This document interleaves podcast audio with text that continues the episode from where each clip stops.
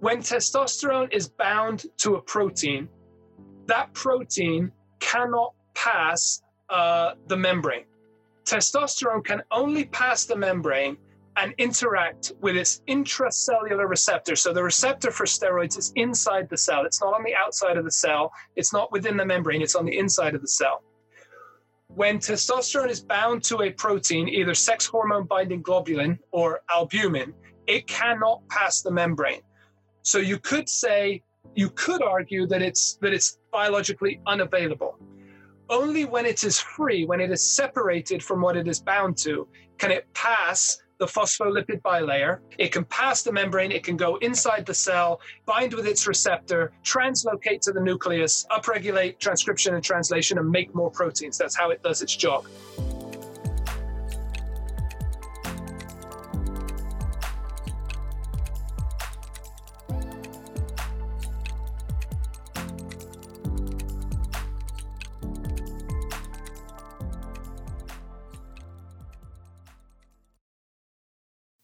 All right, Dave. So uh, I really appreciate your time. I know you're uh, exceptionally busy during these times. Um, so it's going to be really cool to chat to you about your your expertise, and it has a lot of relevance to what we do. Um, before we jump into the episode, why don't you do me a favor and tell tell people who you are, what you're up to, and, and where you are? Uh, sure. So uh, my name's David Hooper. I'm an assistant professor at Jacksonville University in beautiful North Florida. Um, I've been here for three years. Uh, this is my second position since uh, since graduating with my PhD. Uh, before this, I spent two years at Armstrong State University in Savannah. Uh, my PhD was from uh, the Ohio State University um, under the advisor Dr. Kraemer. Um, I originally attended. Uh, I originally became his student with the interest of studying really strength and conditioning, but he's known in the in the world of endocrinology, and um, that really started to get me into that. Uh, slowly over the course of, of my time in graduate school, I, I moved from strength training endocrinology to really kind of overtraining endocrinology and starting to study this crazy area of low testosterone in athletic populations. And that has slowly morphed into some research in the female athlete triad as well, um, I still I still love strength and conditioning. I still love sports as a whole. Uh, so I still uh, try to do sports science and strength and conditioning type research. So I have really uh, diverse interests, but ultimately I would I would call myself an exercise physiologist with uh, with interest in in just tons of different areas of exercise physiology. Nice, and I, I think you're the the the research area in um, testosterone physiology is where we're really interested in, particularly this idea of hypogonadal condition. Um, and although you're working in it in the context of exercising males, I think there's a lot of crossover to what we do in cancer. And I think before we go into that, it's probably worth talking about what normal um, physiology looks like in in that space.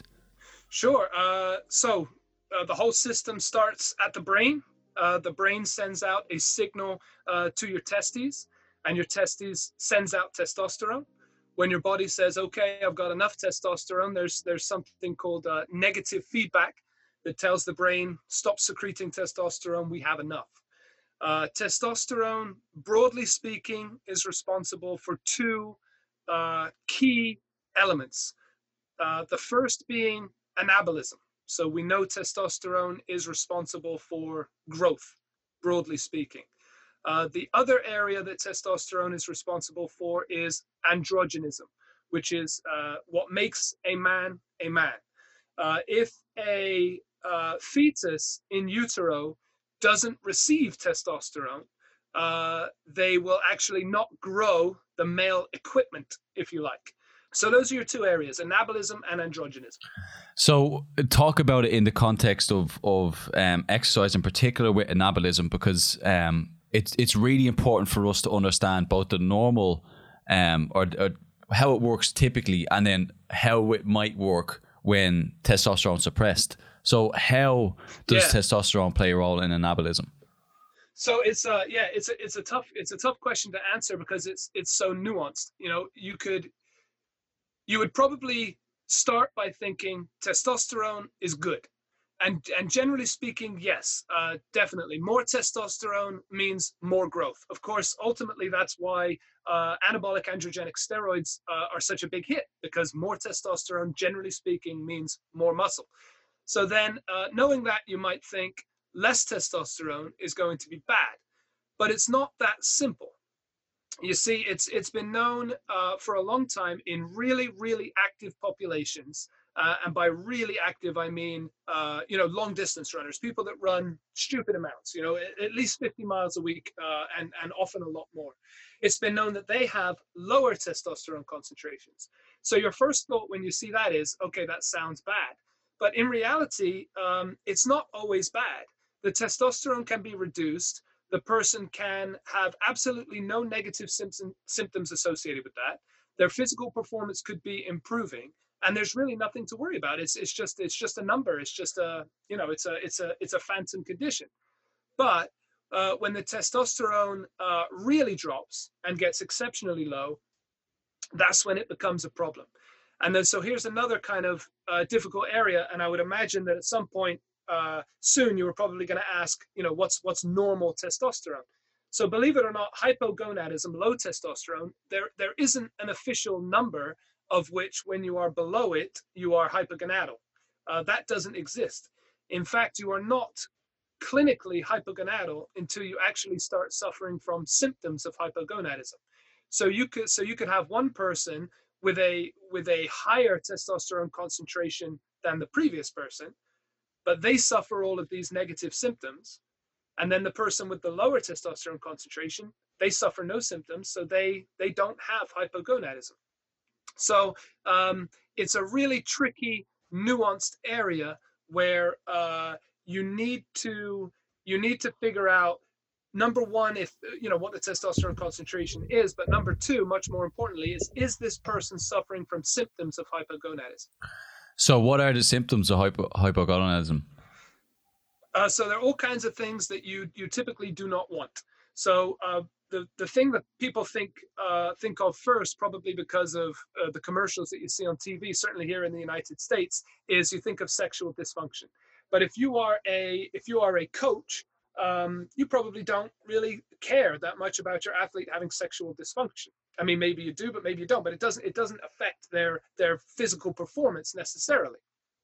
Um, but other things that really do become much more of a concern are fatigue, for example, generally speaking, uh, another huge concern would be uh, reduced muscle mass, and uh, perhaps uh, the biggest concern uh, that is hidden that people aren't aware of is the association of low testosterone with low bone density, and that one's that one's the killer because generally people don't know what their bone density is.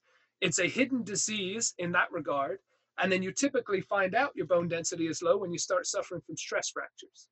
Um, the, the area most prone to low bone density is the lumbar spine, which is just a brutal area to get a stress fracture.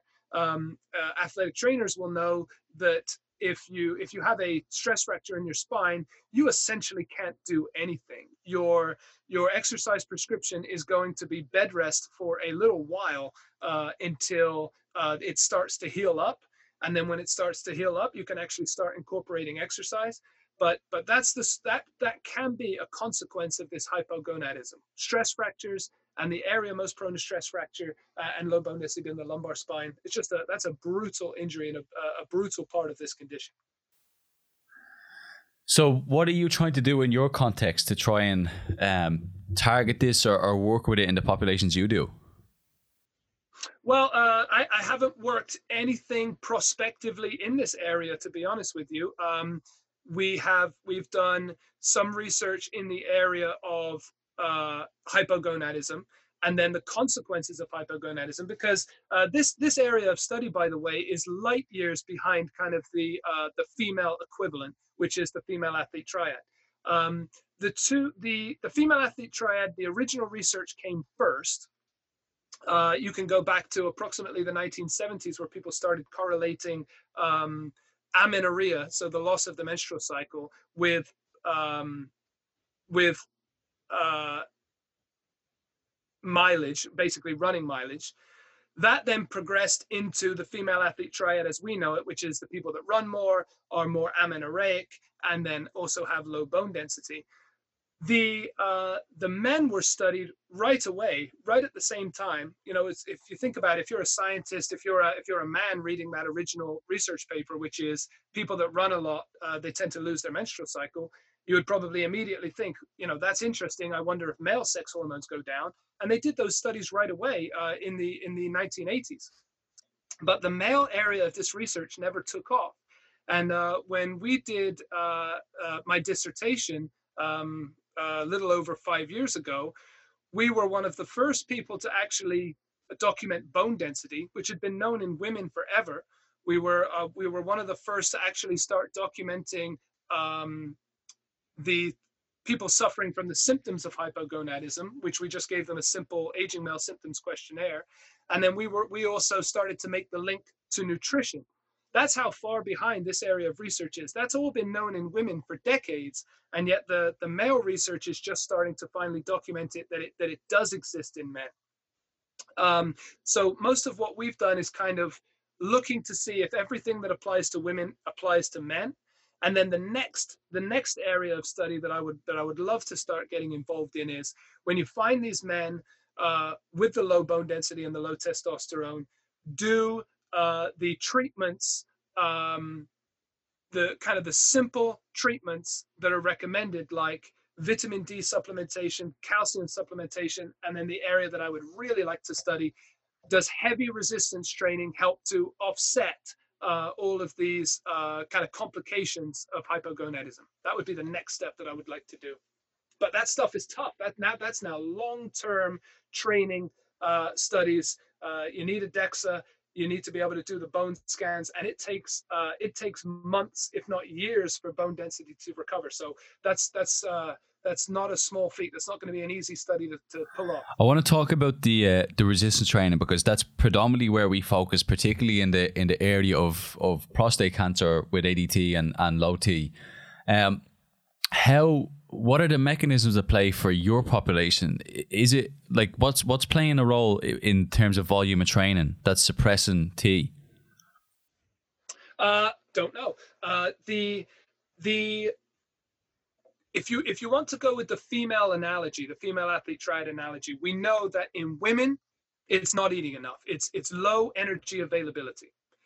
There is a a new idea uh, or a new trend towards this uh, this RED-S uh, terminology, where people want to lump the men and the women together and put it under this all of all under this one category of all being caused by low energy availability, but that's not necessarily the case. Even in even in um, even in my dissertation, there were examples of men that had low testosterone, but didn't have any negative symptoms, and had uh, high energy availabilities.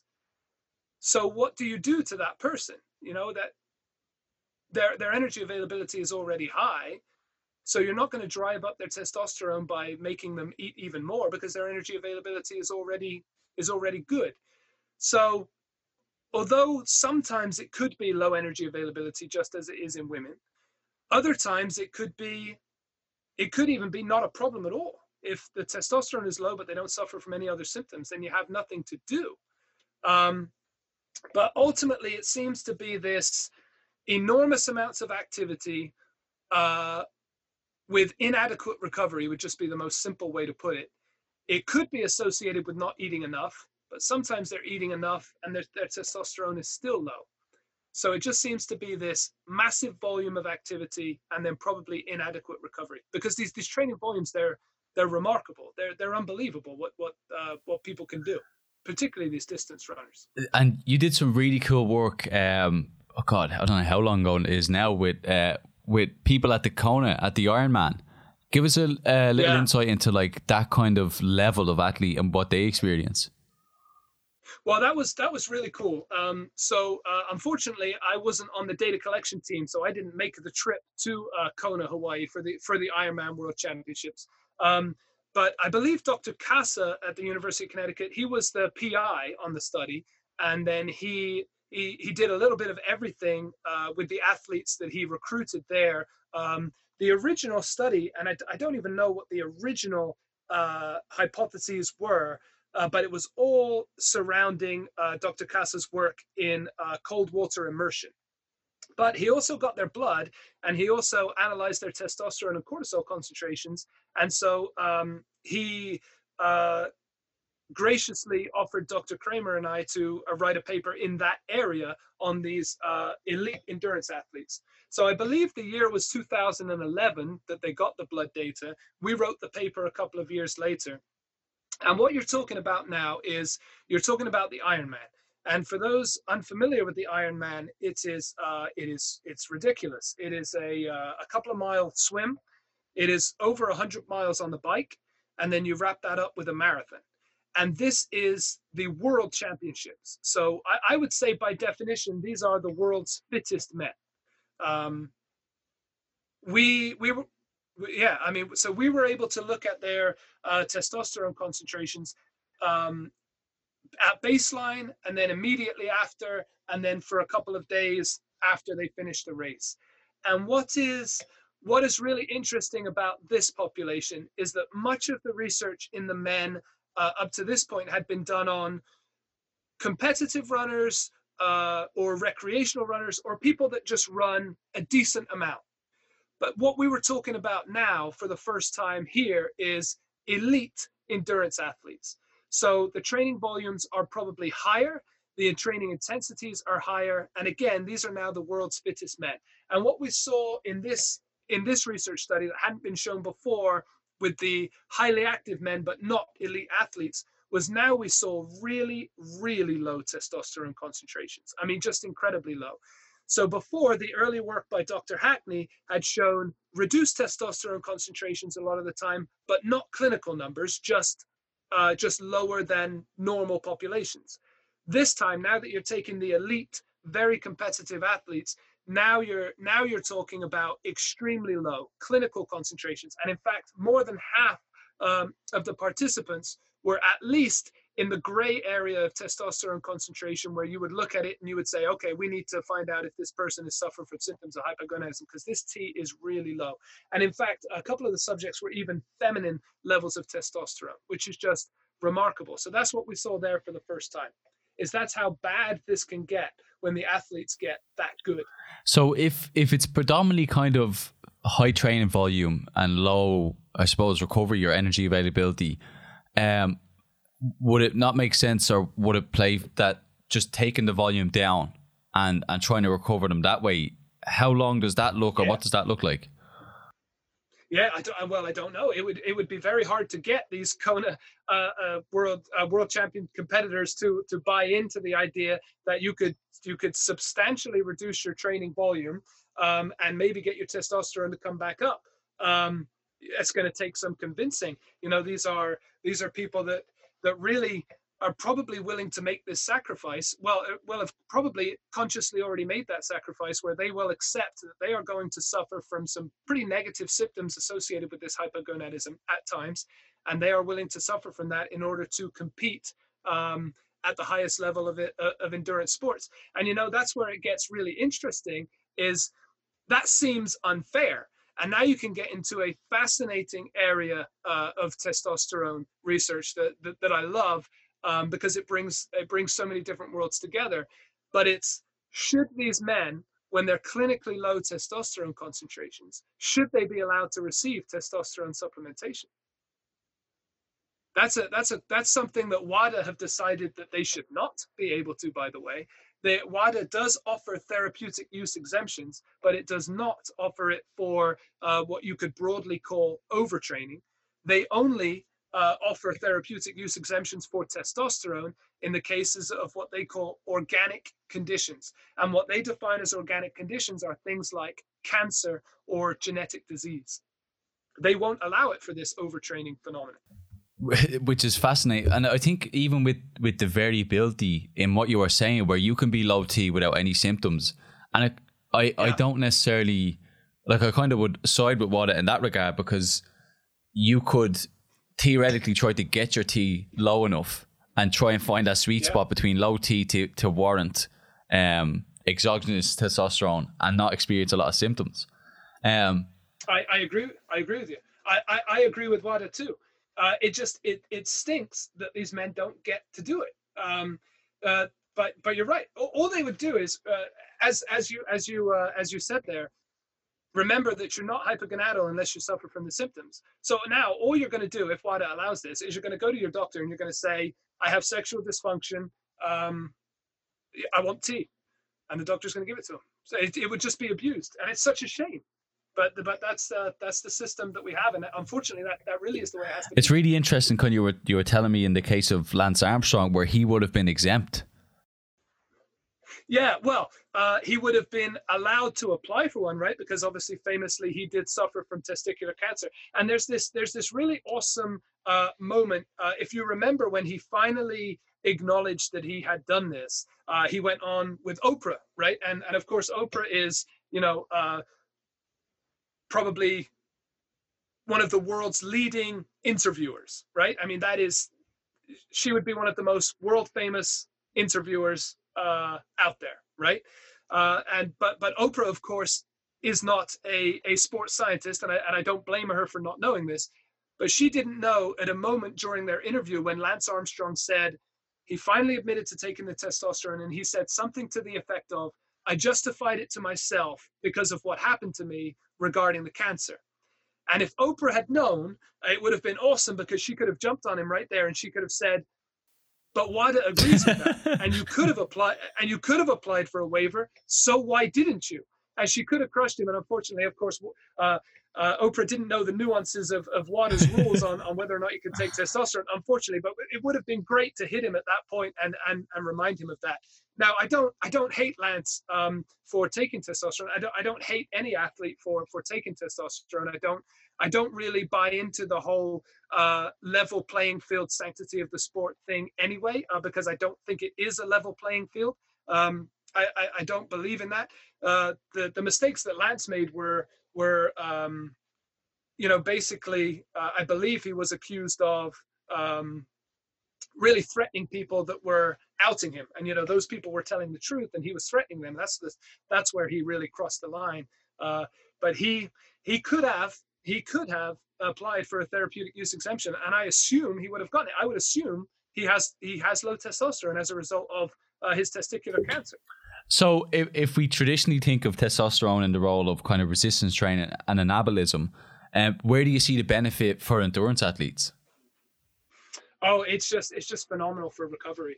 I mean, it's um, it you know, it's still. I know that we don't think of endurance athletes as um, in the same light that we think of people that are strength training. But if, if you just think of it in the sense as if you think about the amount of damage that that level of physical activity is going to do, uh, whether it's riding a bike, preparing for the Tour de France, or whether it's preparing for marathons or ultra marathons, that is doing a lot of damage. Um, your body uh, will really benefit from uh, the extra testosterone, the extra anabolism.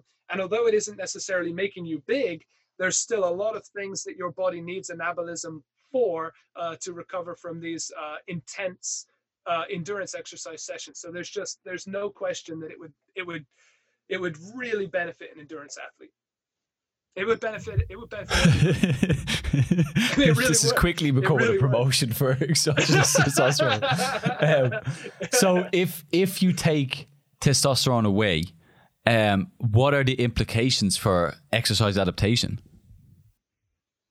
Yeah. Um, so uh, again, testosterone can be uh, can be substantially reduced uh, in endurance athletes. Now, by the way, uh, this doesn't only apply to endurance athletes because it hasn't been studied very much. If you're going to study this, it would make sense to go to the endurance athletes because those are the ones with the with the highest training volume. Those are the ones where you're most likely to see it. But this has even been documented in American football players during periods of, uh, of high training volumes testosterone gets driven down. Uh, it's been documented in military populations when they uh, when they are forced to do these uh, crazy missions where they're maybe sleep deprived for a couple of days, not able to eat for a couple of days, and do a ton of marching. It can cut testosterone in half, uh, literally within a couple of days. Uh, so again, it's not just the endurance athletes; it's it's all kinds of populations. It's just easier to study in the endurance athletes. But again, remember, sometimes the people have low testosterone and they don't have any negative effects but sometimes they do. and when they do it can it can become a real problem.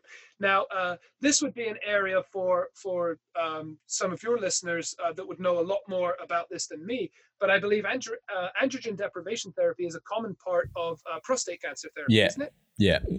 Is that right?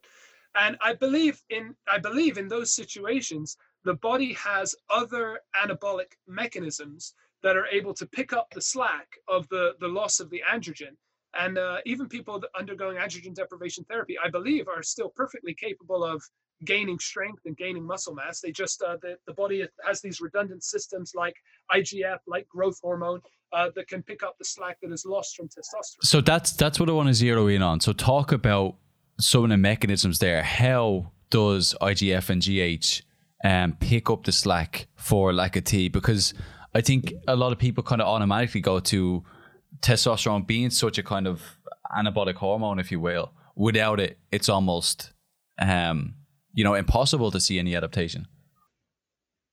Well, uh, those those hormones still have anabolic properties, and I'm not saying I'm not saying for a second that you can just happily live without testosterone. The testosterone studies, when they inject people with testosterone, I mean it's uh, it's not far fetched to call it a, a miracle drug. It the, the the effects are incredible and it's, this again is one of the reasons why i don't i don't get angry at people that have taken it because when when you see what it can do when you when you read the research studies and see what testosterone can do when it's taken exogenously it will uh, it will make people want to take it. I, I start my I teach a drugs class uh, at, at Jacksonville University, and I um, uh, I love it. It's my favorite class to teach. But when we start when we start covering testosterone, I, I have to consistently remind the students please, I, please don't take this as uh, as me recommending testosterone use. I'm not. I mean, we, you can't. It's an illegal drug. It's a it's a class three drug, and I, I believe you can get prison time for simple possession. But when you start reading about what it can do, uh, it people will be really motivated uh, to take it. It's uh, it's incredible. Specifically, how uh, those other those other hormones pick up the slack. I mean, I can't tell you uh, I can't tell you on a deep mechanistic level how, uh, but growth hormone is an anabolic hormone. Insulin like growth factor is an anabolic hormone. Um, and uh, I, I believe that they, uh, they would be part of the reason why people can live a normal life uh, uh, under androgen deprivation therapy. Specifically, how they do it, I, have got to tell you, I don't know. What, what I can tell you is that the whole growth hormone axis is unbelievably complicated and it is extremely difficult to study. Can you? Uh, that was an excellent political answer of saying, "Oh, I haven't got a clue."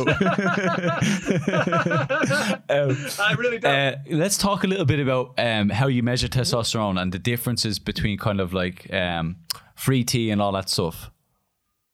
Oh yeah, uh, that's a that's a really interesting area actually. So uh, yeah, you may hear that term free T, or you may hear this other term uh, biologically available T. So um, testosterone is a steroid hormone. Um, a steroid hormone. Typic, people typically think of the term steroid and they think of uh, you know they think of growth and they think about anabolic steroids. But not all steroids are anabolic actually all the word all the term steroid actually means is uh, that it has a cholesterol base. The stir in the word cholesterol is the same stir that's in the word testosterone. That's that's why it was named because it has that cholesterol base. Um, cholesterol is a lipid molecule and it doesn't um, it doesn't interact with water right? It's a it's a it's hydrophobic this is all relevant as to as to uh, how this whole free T thing comes in. I'm not going off on a tangent, believe it or not. So because it's hydrophobic, it cannot uh, when when testosterone is bound to a protein, that protein cannot pass uh, the membrane. That um, testosterone can only pass the membrane and interact with its intracellular receptor. So the receptor for steroids is inside the cell. It's not on the outside of the cell. It's not within the membrane. It's on the inside of the cell. When testosterone is bound to a protein, either sex hormone binding globulin or albumin, it cannot pass the membrane. So you could say, you could argue that it's that it's biologically unavailable. Only when it is free, when it is separated from what it is bound to, can it pass the phospholipid bilayer, because that remember that's a phospholipid bilayer. So the fact that it's hydrophobic is now not a problem. Uh, it can pass the membrane, it can go inside the cell, uh, bind with its receptor, translocate to the nucleus, upregulate um, uh, upregulate trans, uh, transcription and translation and make more proteins. That's how it does its job. So testosterone can't pass the membrane unless it is free.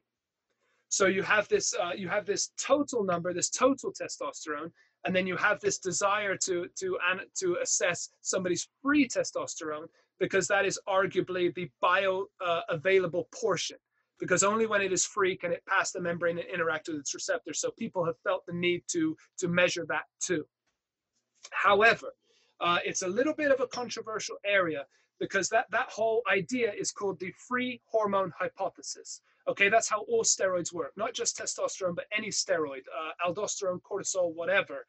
It, that is the steroid mechanism. That is completely different to how, uh, how a peptide hormone works or a catecholamine or, or, or an amine hormone works. However, it does seem that there is a non genomic mechanism for testosterone as well. So it does seem that testosterone, even when it is bound, can interact with a receptor in the membrane of a cell and still exert effect. And they call this the non genomic. Um, the non-genomic mechanism of testosterone.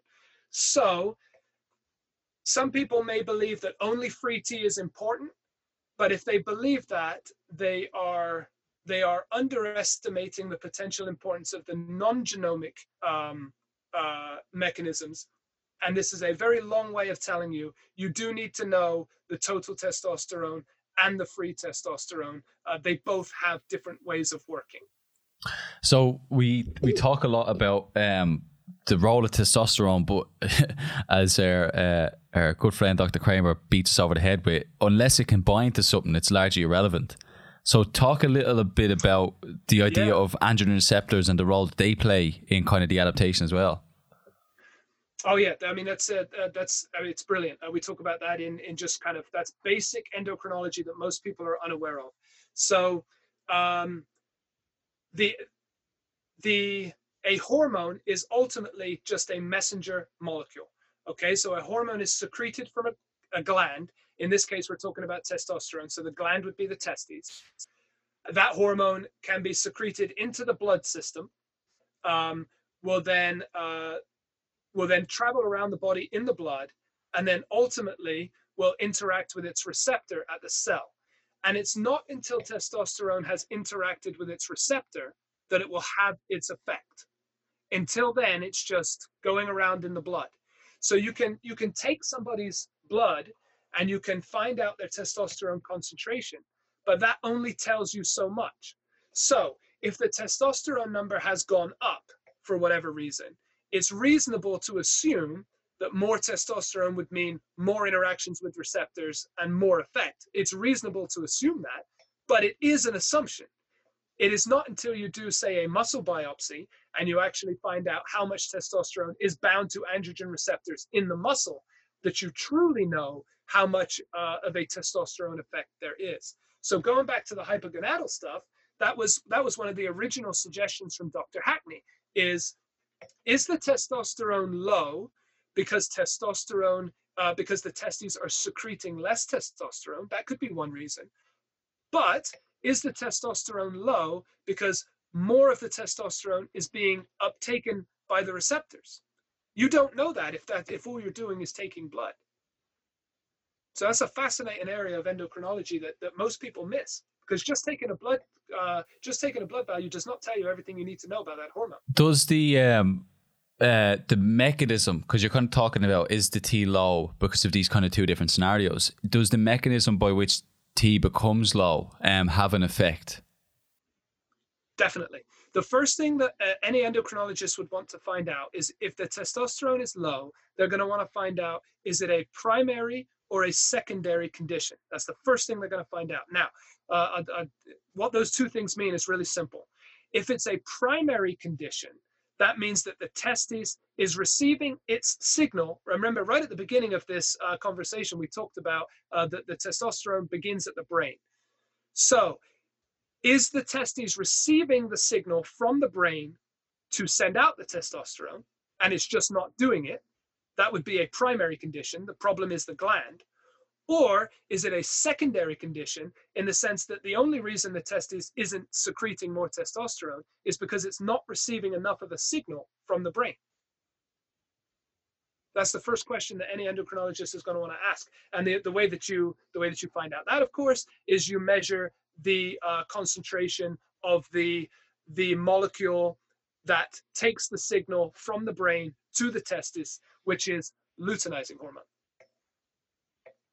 Uh, luteinizing hormone is an absolute nightmare of a hormone to study uh, because it is it is highly highly pulsatile, and in fact, uh, crossing over into the uh, the uh, women's area of research, um, the female athlete triad, one of the classic papers in this area was done by Anne Loucks, who, who wanted to do a mechanistic paper uh, on, on what the cause of the amenorrhea is in women that aren't eating enough.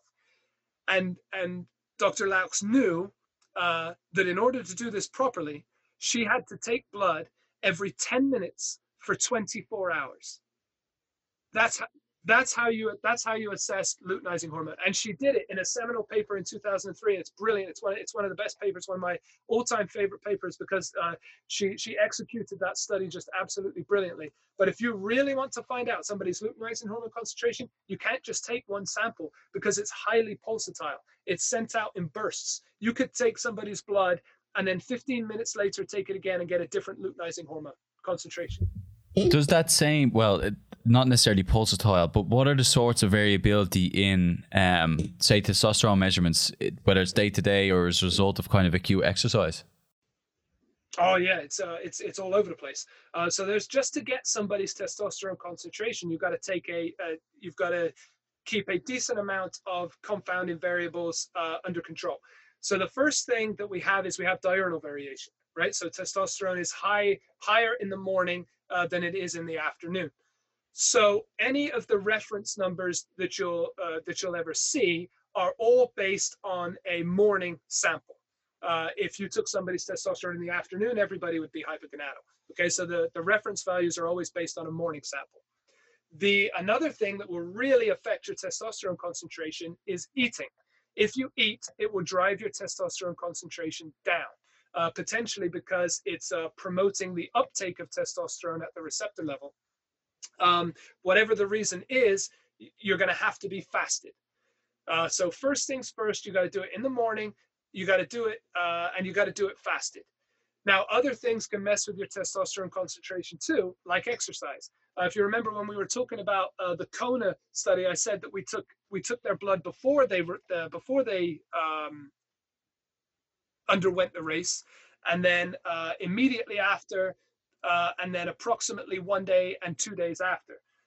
Well, not only was it was low to begin with, but it was even lower after they finished the Ironman, and it took a couple of days to rebound. So intense physical activity can acutely drive it down. Um, now, of course, that's an Ironman. That's not a normal amount of activity. You, you, probably wouldn't be driven down after a five mile run, for example, but that's just an example of how much it can change acutely. Another thing that can really change it acutely is strength training. Strength training, if done in a particular fashion, and typically speaking, moderate volume, um, pardon me, moderate load, high volume, short rest, that'll drive up testosterone for about 30 minutes. So physical activity can really affect it as well. So, how many measurements do you typically want to take to kind of not necessarily confirm, but have a decent idea of like, okay, they're kind of consistently in this low, lower threshold? Well, I guess it would all depend on how low they were in the first place. So if you if you have somebody that is uh, the reason that you're ta- you're finding out their testosterone concentration is because you are suspecting uh, of hypogonadism, uh, and then you saw that it was a let's say in nanomoles per liter a eight, which is really quite low, then I don't think you'd need to take it again. I think you'd have your answer there. If you had if if you took it, it was a 14, which is a little low, but uh, still technically normal. Maybe you'd want to take it again in another month, and maybe you'd want to track it, uh, take it, let's say, uh, every one to two months on a regular basis uh, to see if it is uh, dropping into the abnormally low range. But you'd still be associating that with symptoms of hypogonadism as well. If the person isn't suffering from symptoms of hypogonadism, then don't worry about it anyway. I wonder, does you're kind of talking about that Kona stuff? I wonder, does fitness act as not necessarily a buffer, but in elite level athletes, does it need that type of volume to drive it down in in a sense of kind of what you were saying with recreational athletes? Would they because they don't have the same levels of fitness, do they need a lower volume that would have the same kind or similar reductions in testosterone? Does that make sense? Uh, are you saying so because because you're not very fit, you wouldn't have to do that much and it could drive down your testosterone pretty fast is that what you're saying uh, that's what i'm asking don't put me on record as saying anything yeah. if you if you are if you if you acutely increase training volume uh, it will probably drive testosterone down acutely. But again uh, we just published this last year. I was very fortunate that dr hackney asked me to be a part of a, a part of a project. They took some uh, untrained um, untrained individuals, and they underwent a pretty basic running regimen. Um, they started the mileage relatively low, but they increased it every few weeks over the course of a couple months. And a couple of months later, their testosterone concentrations had dropped statistically significantly. But their fitness had gotten much better. So again, uh, you can't equate testosterone with performance because testosterone can drop in response to an increase in training volume, yes, but it doesn't necessarily drive performance down. There is no often in this whole biomarker world, people are looking for this this one biomarker that sort of that could perhaps diagnose overtraining, and unfortunately, it doesn't exist. There won't there won't be one. There is no single hormone that will be able to tell you. There's no single biomarker that will be able to tell you if overtraining is happening. Everything is so nuanced and so specific to to to context that there just won't be one there won't be there won't be a blood number that we can take and say this is a problem you will always have to take a large panel um, uh, of values consider the person and their entire situation and then make up your mind as to whether or not that person is so-called hypogonadal and whether that's something you should do uh, whether there's something you should do about it or not. It'll never be simple so, where do you see kind of uh, your research moving forward in this space, or what would you like to do, or even let's go ideal best case scenario? What would you do to look at low T and how how you would target in the space? Oh, I would just I would love to have the ability. So the first thing that I need is is regular, easy access to a DEXA. Uh, a DEXA, the the laws on who can run a DEXA machine vary from state to state. I was fortunate at my previous institution to be in the state of Georgia, where you did not need to be an x ray tech, a certified x ray tech. But now I've gone uh, just a two hour drive south, but unfortunately, I crossed the border uh, into Florida, and Florida has a different rule. And Florida, you have to be a certified x ray tech. So not only do I have to convince my university to uh, invest in a DEXA, which I have been begging for since the day I got to Jacksonville University, once that comes, I will then need to be a certified X-ray technician to run the DEXA. So it's even going to be difficult, even once we have one, uh, because I will have to run all of the data collection or any other faculty or students that want to become X-ray certified. But it's not the quick and easy process that it was back in Georgia. So uh, that's the first big hurdle for me to overcome. But when I do, I would just love to, to, to study two, two areas uh, of, of my uh, career come together with heavy strength training. And I still love strength training. Um, uh, obviously, being a student of Dr. Kraemer's, I, I love strength training. Um, I would love to combine that with this bone physiology and study heavy strength training and its effect on bone because it does seem to be heavy strength training that is necessary to, to stimulate bone adaptation. So uh, often people know that it is weight bearing activity and strength training that stimulates uh, bone, uh, bone development. But what, what, what, what'll typically happen is, let's say it's, uh, it's women who, who suffer uh, considerably more uh, from osteoporosis than men. And we all know that your kind of your typical woman, if you like, tends to fear to some extent strength training for whatever reason. Um, often it's kind of this fear of bulking up. So when uh, when a population with a low bone mineral density hears that they should strength train to stimulate bone, they will often end up in a local uh, YMCA class doing a circuit training exercise and doing uh, five pound lateral raises uh, and believing that that will stimulate bone adaptation. Now, I was previously a personal trainer. I taught circuit classes, and there's nothing wrong with five pound lateral raises, but they but that is not what is necessary to stimulate bone adaptation. You have to load the spine, and it has to be heavy. And often that that um, that scares people. And when I use the term heavy, I mean in the sense of, of, of relative, not absolute. So I mean it has to be a high percentage of your personal one repetition maximum it seems to be at least 80% 1RM is necessary to stimulate bone adaptation. As crazy as it sounds, you've got to make the bone bend a little bit. It's nowhere near the amount of bend that is required to fracture a bone, but it does have to, to some extent, bend the bone. The bone will respond to that and get more dense uh, in the same way that when you strength train, you tear apart muscle and the body responds by making stronger muscle. Uh, exactly the same thing is necessary for bone.